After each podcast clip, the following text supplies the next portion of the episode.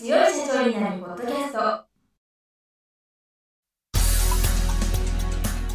この番組は数字がちょっと苦手な中小企業経営者の方のための番組です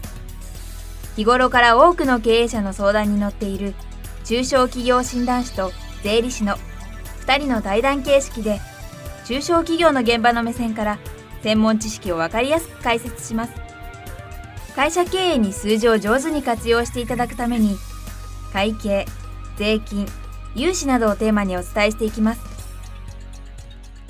こんにちは。中小企業診断士の六角です。いつも数字に強い社長になるポッドキャストを聞きいただきありがとうございます。今回もゲストに、声ラボ代表取締役の岡田正宏さんにお越しいただいております。岡田さん、今週もよろしくお願いいたします。よろしくお願いいたします。今回は、声で思いを伝えるポッドキャストマーケティングという岡田さんの新刊の内容についてお伺いしているんですけれども、今回はですね、音声メディアの特徴についてお伺いしたいと思います。で、これは音声メディアで一長一短があるんですよね。で、はい、あと動画のメディアとか、他にもブログとかですね、文字のメディアとか、メールマガジンも文字のメディアですけども、こういった他のメディアとどういった違いがあって、どういった使い分けをすればいいのかっていうことをお教えいただければと思います。はい。本当に最近メディアの種類も増えてきたなっていう感じがして、特に動画の人気は今すごいですよね。で、動画はやっぱりメリットとしては本当に見た目で引きつけるということで、やっぱり見れば一瞬でわかるっていうものって多いと思うので、まあそういった特徴を生かしたあの発信をしたい場合は動画がいいかなと思っております。ただですね、情報量が多い分、そこに見合ったような、例えばどういった見せ方にするか、まあ、衣装とか、あとは場所とか、そういったところにこだわる必要がありますし、編集とかもいろいろ工夫してする必要があるので、意外とそういったクオリティ高く作ろうと思うと、やっぱりコストがかかるかなっていうところはあると思います。で、文字媒体もやっぱり書き起こしたりとか、自分で執筆して、それを分かりやすく表現するっていうことなので、まだまだ慣れてない方には大変かなっていうところもあると思います。まあそういったものに比較すると、音声メディアっていうのは比較的手軽に作りやすいのかなっていうところは、まあ、メリットの一つではあるかと思っております。あと、私自身がすごくメリットとして考えているのは、まだまだ音声メディアを活用している人が少ないので、実は発信すると、ある程度おすすめの番組っていう感じで、紹介されやすいっていうところもあるんじゃないかなと思いますね。六角さんの番組とかも結構ランキングとかに掲載されたりとかしてますもんね。そうですね。私は去年の10月に岡田さんに助けていただいて新しい番組を作ったんですけども、はい、最近は12年前に始めた番組よりも上位にランキングされるようになったんで、そこは良かったなと思うんですが、とはいってでもですね、今、ポッドキャストの参入者すごい増えてきてると思うんですね。はい、だけど、岡田さんの言うようにですね、YouTube みたいな番組なんかに比べたら、目立ちやすいのは確かにそうだなと思いますね。私も YouTube にアカウント持ってるんですけど、フォロワー100人しかいないんですよね。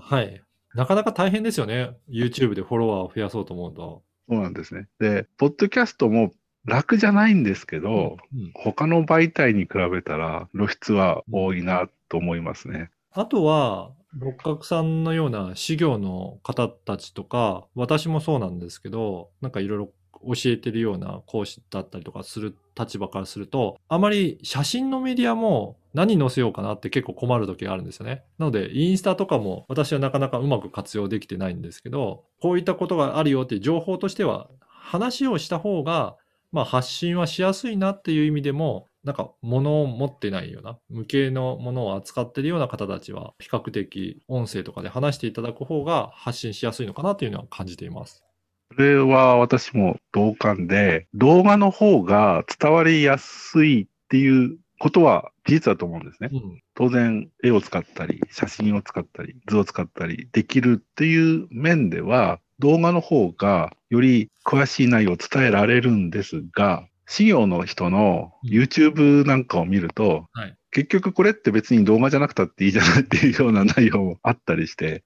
これはやっぱり YouTube らしい伝え方だなっていうのがなくて、別に喋ってるだけだったら別に音声でいいじゃんっていう感じのがあるんで、はい。だから私は YouTube とか動画メディアにはメリットはうんあると思うんだけど、使いこなしてる人が少ないんで、どうせ喋ってる自分の顔だけ映すんだったら、はいポッドキャストでいいんじゃないかなって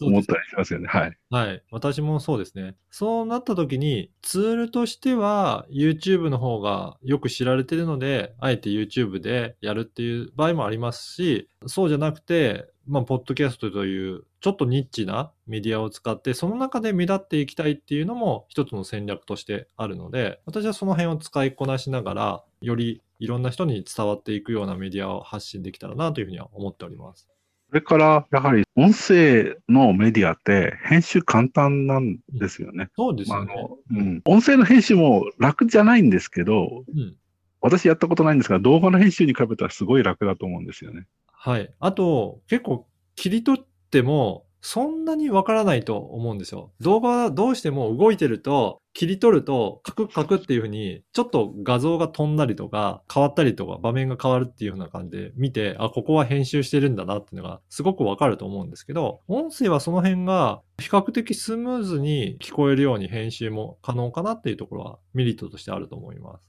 ですから、YouTube を使うっていうこと自体が問題じゃないんですけど、うん音声メディアとか動画メディアを考えてるんであれば、まず音声メディアを配信して、それで満足できない人がはい。動画メディアを使ったらいいんじゃないかなと思ってます。で、話を戻しますと、はいそれぞれいろんなメディアがありますけれども、特徴があるので、もうおそらくですね、これからなんか起業して自分の商品サービスを告知したいっていう人は、メルマガとブログはそんなに誰からの手を借りるって必要はないと思うんですよね。メルマガとブログですね、それ以外のなんか情報発信したいっていう時に、音声メディアか動画メディアかっていうことになると思うんですけど、自信がある人動画で配信したらいいと思うんですけど、ちょっと動画が難しいなって方は、岡田さんに声かけていただいて、はい。ポッドキャストから始めたらいいのかなっていうふうに私は思ってるんですけども、岡田さんどうですか？ありがとうございます。意外と気軽にポッドキャストって始められるものなので、ちょっと興味あるなっていうぐらいからでも構いませんので、ぜひお問い合わせいただければサポートさせていただきたいと思います。もう一つだけちょっと言いたいんですけど、動画って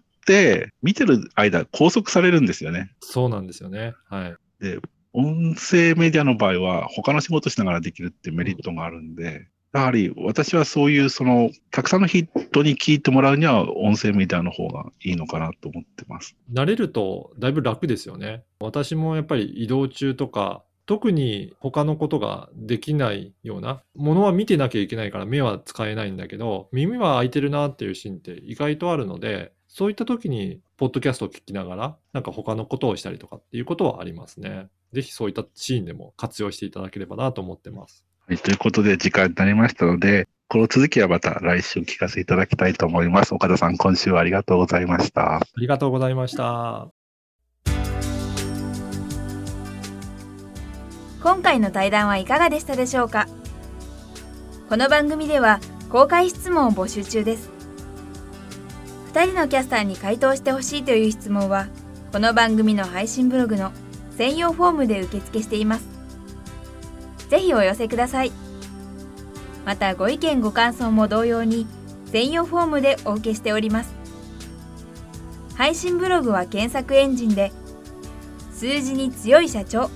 と検索し最初に出てくるブログです。それでは次回もどうぞお楽しみに。